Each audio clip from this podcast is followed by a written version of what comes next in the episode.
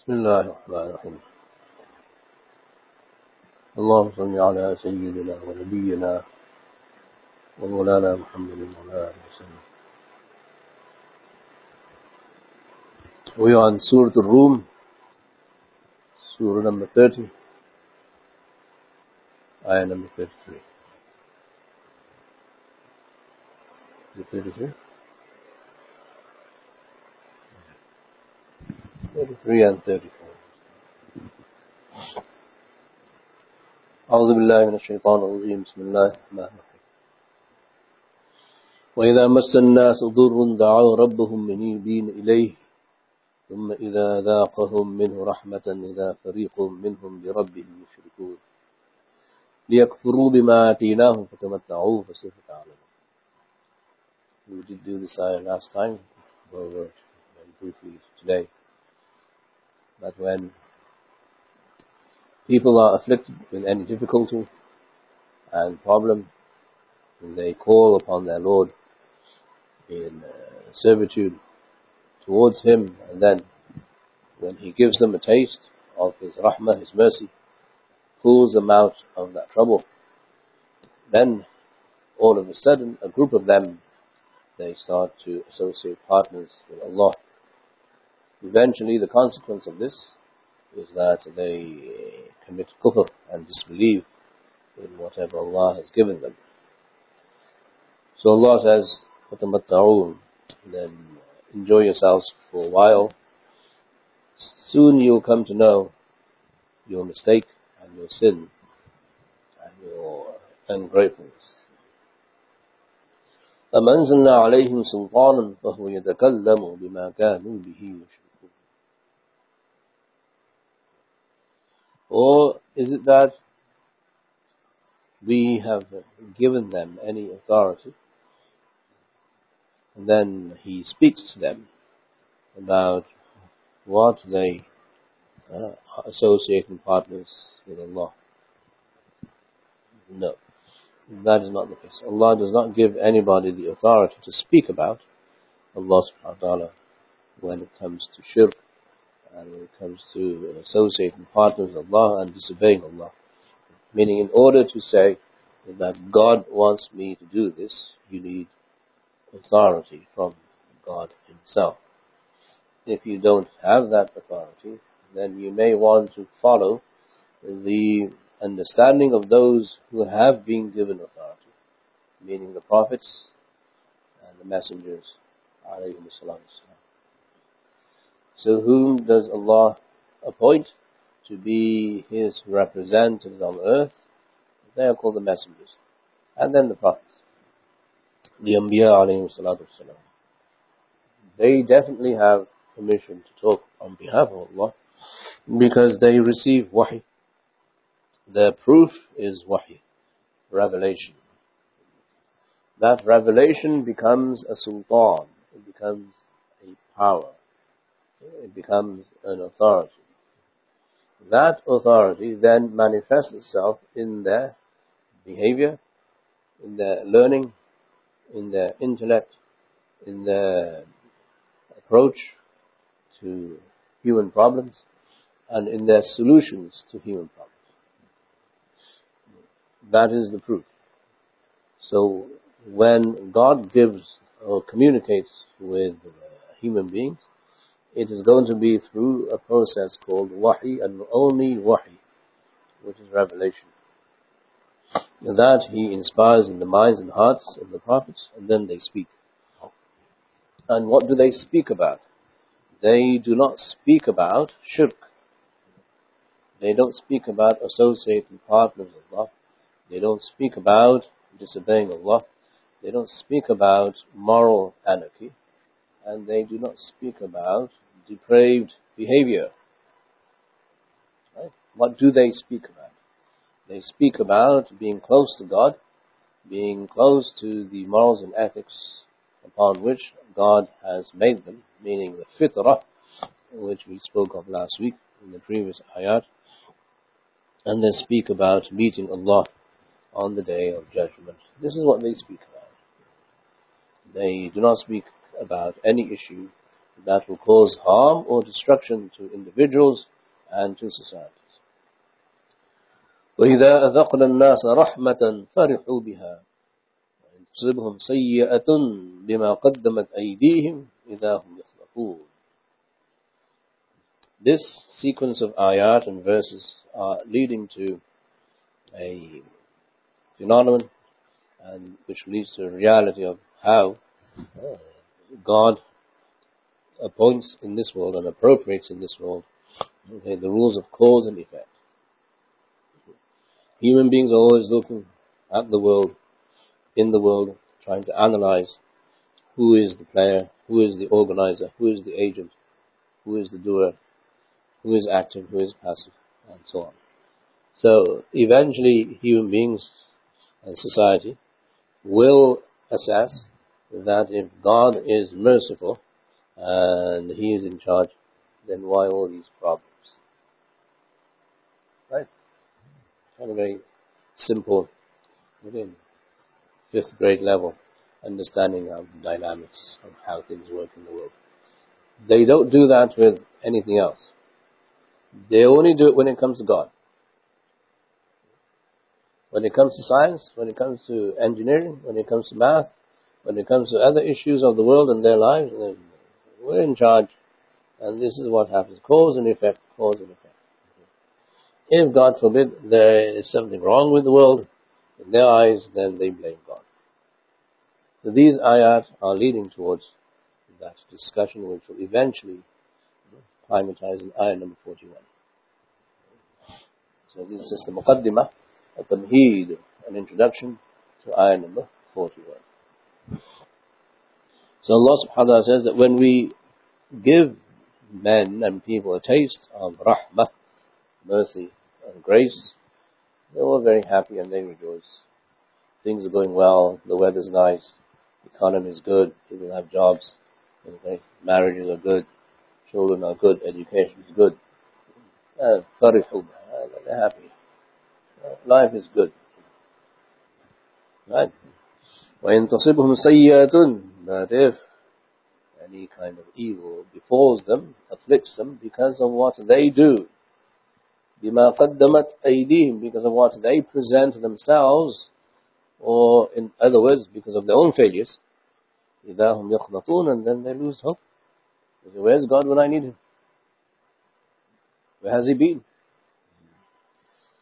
أولم يروا أن الله يبسط الرزق لمن يشاء ويقدر إن في ذلك الآيات لقوم يؤمنون Do they not see and observe that indeed it is Allah subhanahu wa ta'ala himself alone who now gives rizq and providence and provision to those whom he wants to and then he restricts uh, providence and provision to those whom he wants to. Indeed in that there are many signs for those who believe Meaning, if you look at your own lives with, through the lens of belief and iman that Allah is there, and sometimes Allah will give you, uh, inshallah, enough sustenance and more, and other times He may restrict that and take it away from you or give you in small doses and small portions. That's because He's in control. But you have the same credentials, you put in the same amount of work, and you put in the same amount of effort and you do everything the same, then all of a sudden your paycheck is gone. Or you put in the same amount of work and all of a sudden you get another job which gives you more money. Although in today's terms, not in those days. Those days was much more volatile. Because there you have to look for your food, you have to hunt for your food, you have to work for your food, you have to wait for the sun, the moon, the stars, and the weather to conform with what your needs are. And then you have to wait for the harvest, and you have to wait for businesses to come and go, and you have to wait for uh, commodities to barter with, and so on. So that that was a word, word world of wait, suspense. In today's world, we have the luxury of not being able to wait. We have if you send out 20 resumes and you don't get a job interview, then you don't want to wait. That element is gone. Now, إِذَا هُمْ You lose hope. There's no hope. Where's God? I made dua. I did my nothing. I gave sadaqah. I did everything that Allah says and the Quran says and the Muslims say we must do, but nothing happens. They lose hope. So Allah is saying maybe the blame should be on you. بما قدمت أيديهم because of what you do.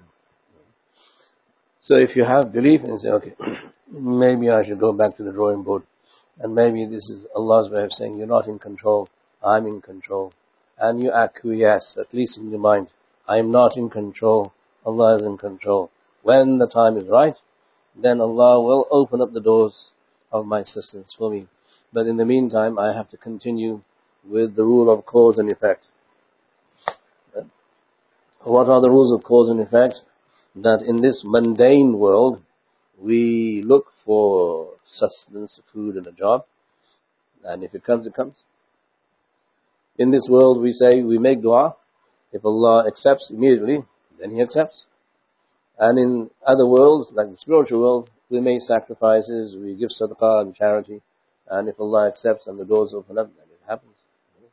Meaning every realm, there's going to be a cause and there's going to be effect. Sometimes the cause will yield the effect immediately, and sometimes the cause may not yield the effect immediately. So just because in your world the effect has not been materialized, doesn't mean to say that God's no longer in control. That's how you see this through the lens of Iman. If you see it with the lens of kufr, which is what uh, hopelessness means, that you don't have any hope left in God and God's ability to provide for you, then you will be what it is the Quran is saying, and that is you are either let's say the kufr or shirk. You are losing hope in Allah, and you are associating you with what Allah does. I should be in control, whereas in reality, you're never in control. You're supposed to be on a plane going to somewhere. Where? In Boston or New York, and all of a sudden your job interview goes because there's a big snowstorm there. Your plane doesn't take off. You can't get there for another three days, another five days. Who's in control of that? Not you. Allah subhanahu wa ta'ala Or your interview is cancelled. Who's in control of that? Not you. So in this, there are many signs and proofs and evidences for those who believe. The premise is always belief. If you believe in Allah, then yes, you will think this way. If you don't believe in Allah, then you will lose hope. And the more hope you lose, the more uh, iman you will lose also with that state of hopelessness. Sometimes it might be too simplistic, but this is exactly what happens. Yeah.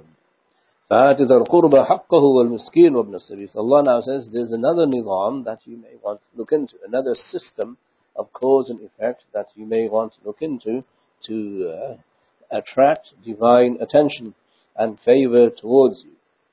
And that is what? So now give to the person who is your relative.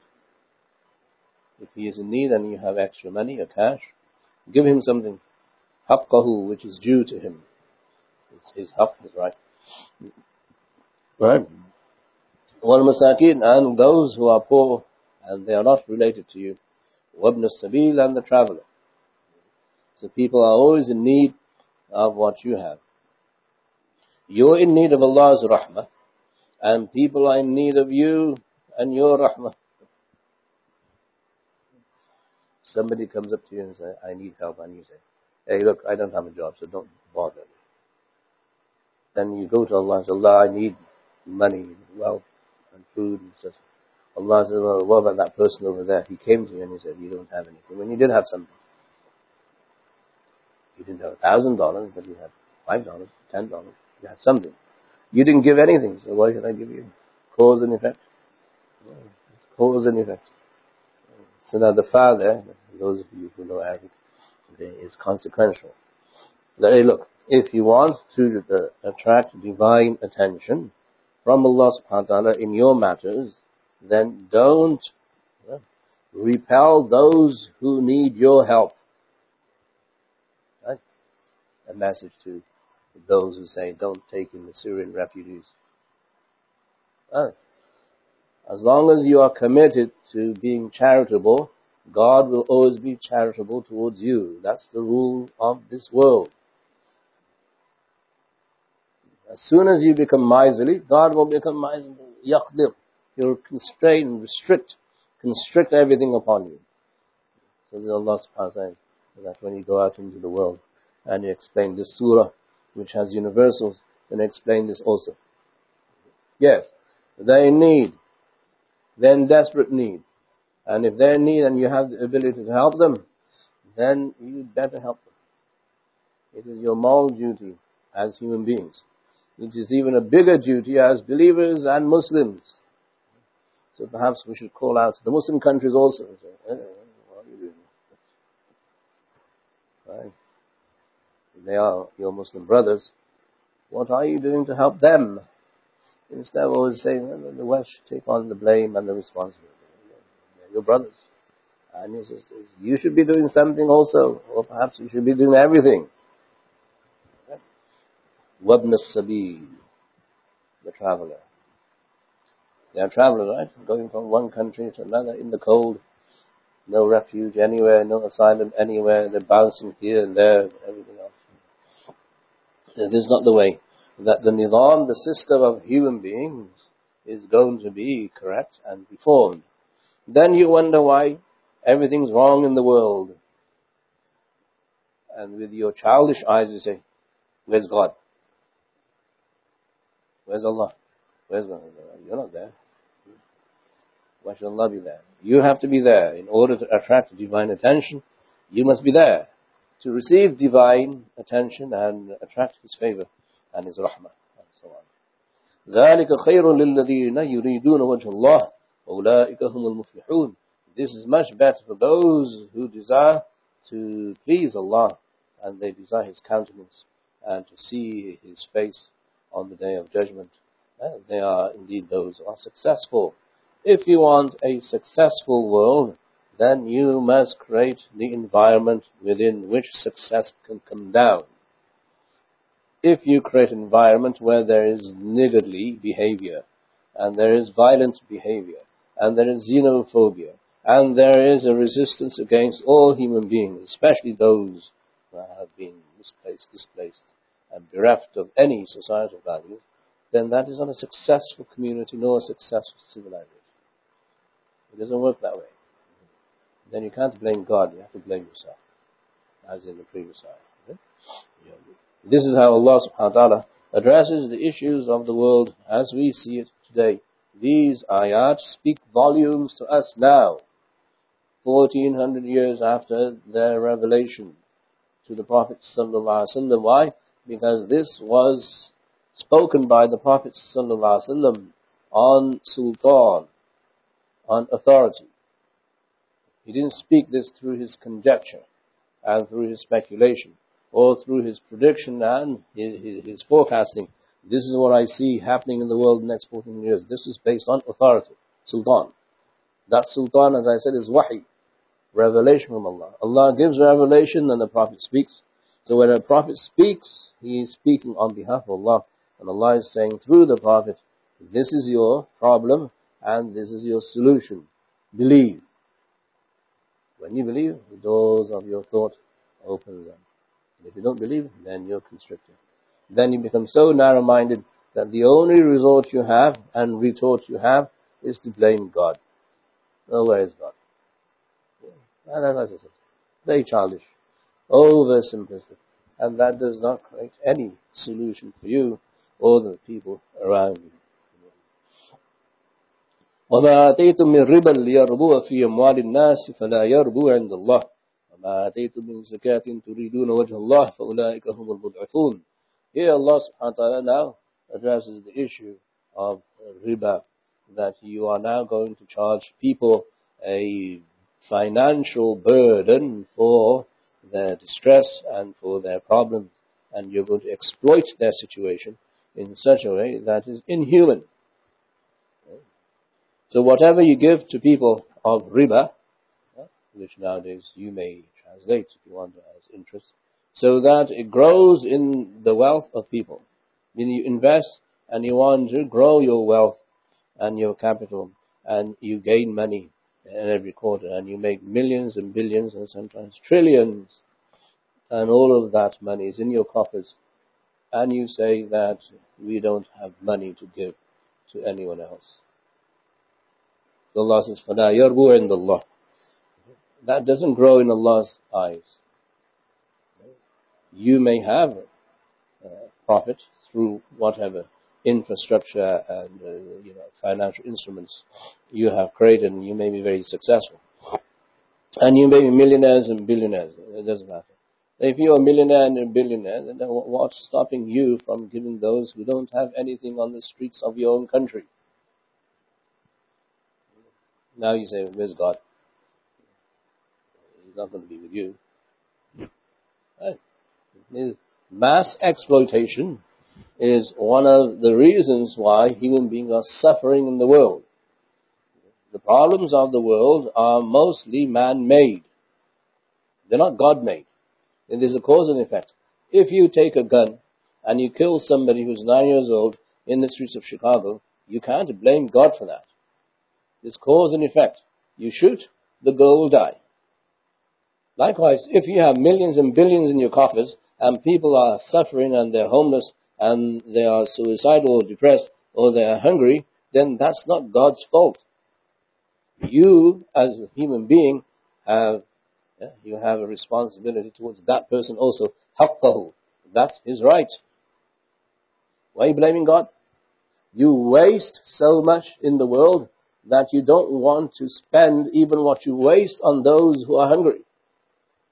You'd rather waste food, dump it in the ocean, than do what? Feed the hungry because you want more money. Riba. You want growth in your capital.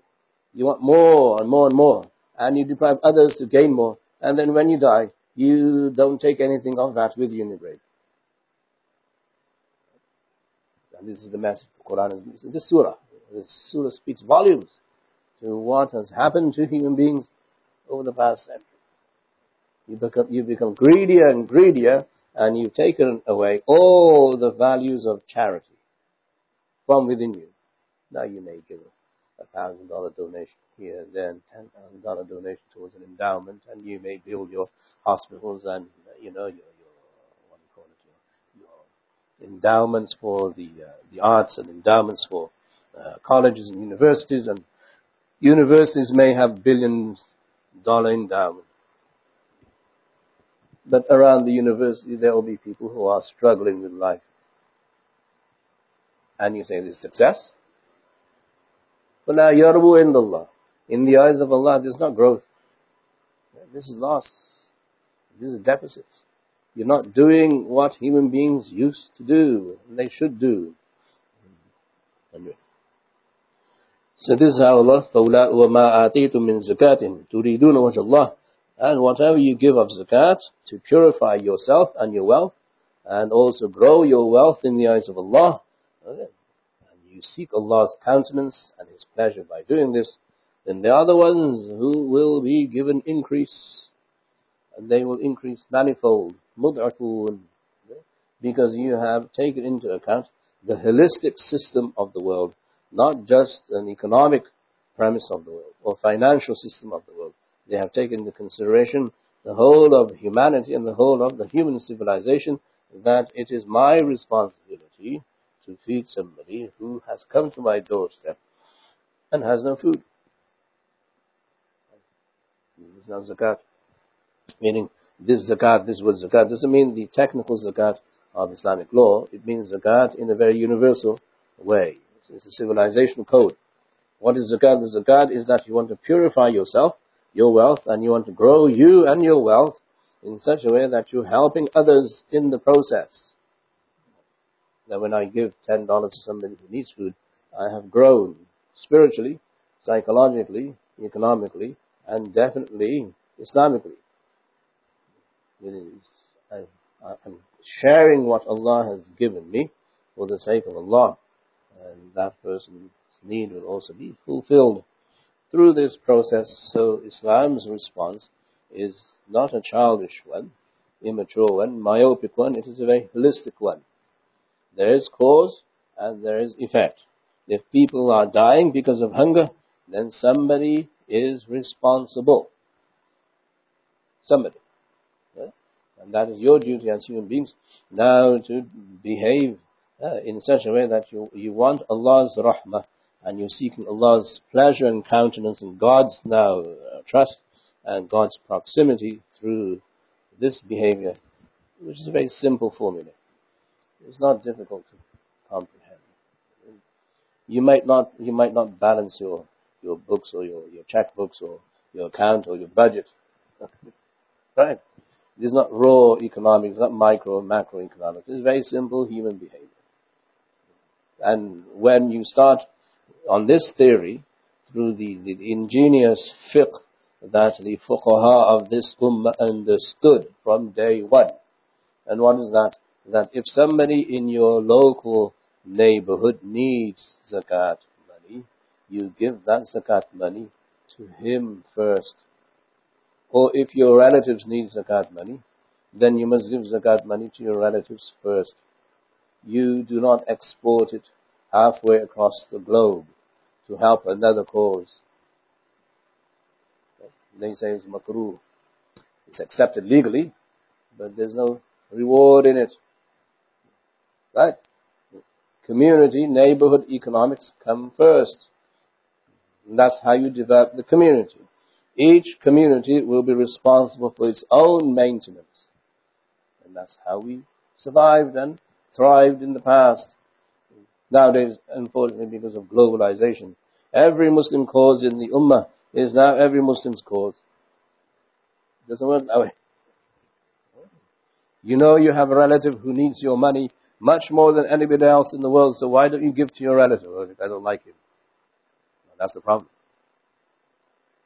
You're not seeking Allah's pleasure, you're seeking your own pleasure. If I give to my relative, I won't be happy, and I'll give to this cause, 10,000 miles away, I'll be happy. Then you're not giving zakat for the sake of Allah. You're giving zakat for your nafs. I want to feel happy about giving zakat. Maybe you should get over it. Then you'll have plenty and you will increase yourself and your, your wealth manifold and mud'afun. This is the solution to the Muslim Ummah. Very simple. It's not simplistic. Okay? And if you go back to the roots of who we were, what we were uh, before colonization, you'll see this actually worked. This method of following the fiqh right, actually worked until, mashallah, we became so uh, disciplined and organized and people who had now education that you know, this system work. Uh, those old school ulama, they didn't know anything about the world. Is that why they ruled for a thousand years? Whereas you've had 120 years to rule. You don't rule squat. Right? You can't rule your own house, never mind the ummah. So maybe you should listen to the classical scholars, and they were geniuses. And they understood Allah's kalam, they understood wahi, they understood the Prophet sallallahu and they understood the deen. And that's why they were successful. But unfortunately nowadays, uh, the more money you have in your bank, the more successful you are. Very mechanical, very robotic. There's no human element into what you do in your life anymore. It's all robotic. It's mechanical. This is what you do. This is how much you earn. If you have this much left at the end of the year, Alhamdulillah. And God forbid if you have anything less, uh, it was a failure. But did you see that God still provided for you? And how many people did you feed and how many people did you provide for? And when you look at yourself through that lens of Iman and Islam, then you say, maybe I was a failure. I didn't help anybody. I didn't help anybody at all. Yeah. So then Allah subhanahu wa ta'ala addresses the whole of humanity as one. Allah الذي خلقكم ثم رزقكم ثم يميتكم ثم يحييكم. Allah is the one who has created you and then He provided for you all of you as one single unit, one single body as human beings. Thumma yumitukum, then he will give you death, cause you to die, and then he will cause you to be living again, resurrected. هل من شركائكم من يفعل من ذلك من شيء Is there anyone from your partners and your allies, corporate partners, business partners, uh, political allies, whatever allies you want, who is now going to do this for you at all? Min shay, anything that is remotely similar to what Allah has done for all of humanity since the time He created the first human. So you're not God. Don't assume you are God. Allah, He creates, and then He provides, and then He gives death, then He will recreate you again. This is the order that you must understand if you're going to be successful in this part of your life, which will be followed by another part of your life in the grave, and another part on the day of judgment. This is what you must appreciate if you're going to feed the world and save the world. You must believe in Allah, His ability to provide for all human beings at all times as one unit. Subhanahu wa ta'ala, amma yushrikun. Glorified is He. He is most, most exalted and He rises way above whatever it is they associate partners with Him and through Him meaning there is no comparison between Allah subhanahu wa ta'ala and His creation. His creation will always be separate from Him, as there is no contrast and there is no comparison.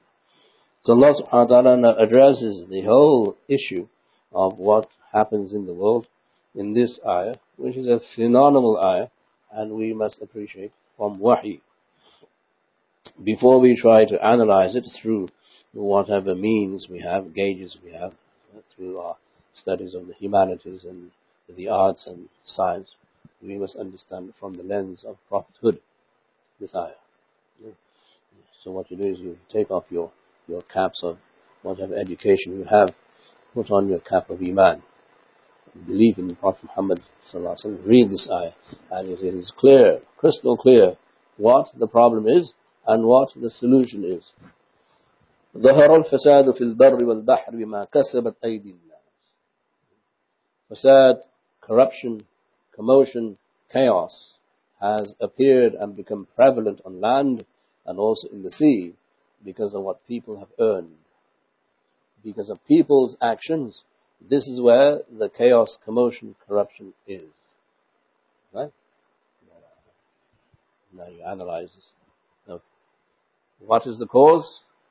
That the cause is human beings and their action. What is the effect? commotion, chaos, and corruption. Who created this cause and effect? Allah. Just as Allah created the laws that govern the universe, Allah has created the laws that govern you. So in the universe, through your science, there's universals, laws. The laws of gravity, the laws of this, the laws of that. And they work. Okay. They synchronize themselves. And they work for Muslims, and non-Muslims, the same way. There's no difference. Likewise, if you want to understand the science of human beings and the science of human existence, there's a cause. What is that? Human behavior. Human action is a cause. What is the effect? Either is going to be good or bad. If there is evil in the world, in this world, who causes it? You do. Not God. Why? Because even if you analyze it from your scientific lens and you say, well, when water boils at 100 degrees, why does it boil? Then you say, well, it's simple, the molecules like bubble up, steam. But your basic 101 understanding why water boils 100 degrees. Likewise, when you want to analyze why does now uh, human uh, uh, failure boil at this temperature? So, there is a cause and effect. So God created that cause and effect system, and He has created this cause and effect system. It has to do with you. The water will not boil unless you put the water in the in the jug in the kettle and on the stove and you turn on the heat. Will it? It won't. Unless you're wali of Allah and you look at it, but you don't believe in that system. You're atheist. You don't believe in such a system of karamat and mu'jizat and miracles from Allah subhanahu wa ta'ala. You say, no, this is cause and effect. This is, this is very potent. One plus one must equal two. So why don't you uh, afford apply the same analysis to this human being's boiling at this temperature? Well, we didn't do it. Who did it then? It wasn't Allah. It was you. Bima kasabat aydin nas because of what people they turned on the switch and they put the water on the stove and they turned the gas on and they lit it and then this is what happened. It boils at this temperature. Cause and effect. This is the way you see Allah subhanahu wa ta'ala addressing the whole of mankind is that if there is fasad on earth, it is because of humans. Somebody must have initiated that process in order for the effect to come by. If nobody initiated that, then, then you can say Allah did it. But the fact is, you initiated it. Through your actions and your behavior and your disobedience and your disbelief in Allah subhanahu wa ta'ala. But then Allah says that there's another nizam. Why does Allah allow this to happen? لِيُذِيقَهُمْ بَعْضَ الَّذِي عَمِلُوا So that He may give them a taste of some of the effects of their actions. Some of the effects. Allah says in another ayah in the Quran, وَلَوْ يُؤَاخِذُ اللَّهُ النَّاسِ بِظُلْمِهِمْ مَا تَرَكَ عَلَيْهَا مِنْ دَابَّةٍ If Allah was to punish people because of their dhulm and their injustice and their sins, then He would not spare a single creature on earth if he wanted to implement and apply his nizam, his system of divine retribution, hmm, then you would not be spared. Not only you, but neither your cattle, nor the creatures that live around you and with you. But he doesn't do that. So he withholds his system of divine justice and allows this system of cause and effect in the world to happen so that he gives you a taste of what could happen لَعَلَّهُمْ يَرْجِعُونَ And He gives you hope so that they may return to Him. They may come back and they may make tawbah. Allah now gives the analysis. He gives the uh, cause and effect value. And He also gives a prognosis. And He leaves the door open for hope. Nothing is without or underneath. Uh, nothing escapes the umbrella of Allah subhanahu wa ta'ala's rahmah and eventual return of man to Him. If man chooses to return to Allah, then this will be lifted. Why? Because then you will initiate khair, goodness in the world. You will stop and not initiate the shar, evil in the world. So instead of boiling the water and turning the switch on and the kettle, then watch, sit down and say, no, this water we are now going to control. If we need warm water or hot water, then we'll use it only in constructive ways, not in destructive ways. And then we will serve human beings what they need in order sustain themselves and serve themselves and become happy in this world. This is the other process that you can initiate. The system of khair is in your hands totally because that's what you believe in. As I said, if you believe in Allah, then you believe Allah does everything. If you don't believe in Allah and you want to say that I want to be in control, then take control and be the good person that you can be and you should be. But if you're going to deny people uh, basic needs and necessities, then this is going to happen. Now, this is mentioned throughout the Quran through the stories of Ad and Thamud and Fir'aun. Right? Through those stories, Allah says the same thing over and over again. Look at the people of Ad and Thamud. They were huge. They were giants. They were superpowers. And they controlled the resources of the world and of the earth. But they deprived others. They monopolized. They exploited. And look what happened to them. Look at the story of Pharaoh, who was the tyrant ruler. Look at the story of the people of Shu'aib, that they were commercial giants. They were so busy and happy with whatever they did that they took no notice of anybody else in the world except themselves. And it's just about me, me, and me. What happened to them? So Allah subhanahu wa ta'ala says that, uh, that, the, that the people of Shu'aib um, were also destroyed the way the people of Thamud were destroyed. So this ayah summarizes all of that, that if you want peace and success in this world, perhaps a little bit of introspect is in order. Look into your own actions. As I said, there are corporations in this country that could very easily feed countries in the world. That's not an understatement. That's not understatement. You know that more than I do. I don't look at those facts and figures, but I know this for a fact. There are corporations in this country that are richer than countries in the world. And they could sustain countries. But why don't they do that? Cause and effect. Then you wonder why nothing happens in the world. This ISS, bima kasabat nas, because of what people do. And if people do this, then this should be addressed at the universal level when you go out and meet people and say, hey, wait a minute, without causing any kind of uh, consternation or discomfort in, in the minds and ears of people that you speak to, you must say, what about this? We're not saying that we should overthrow the US government or the federal government. If that happens, we won't be here. That'll be the end of our lives as we know it. Right? So that's foolish. We're not saying that. We're not saying that there's a military now uh, solution to this, or there's an economic solution. It's a very simple, straightforward human solution. Somebody needs my help. That's why they're asking me, and no one else, because they know I'm able to help.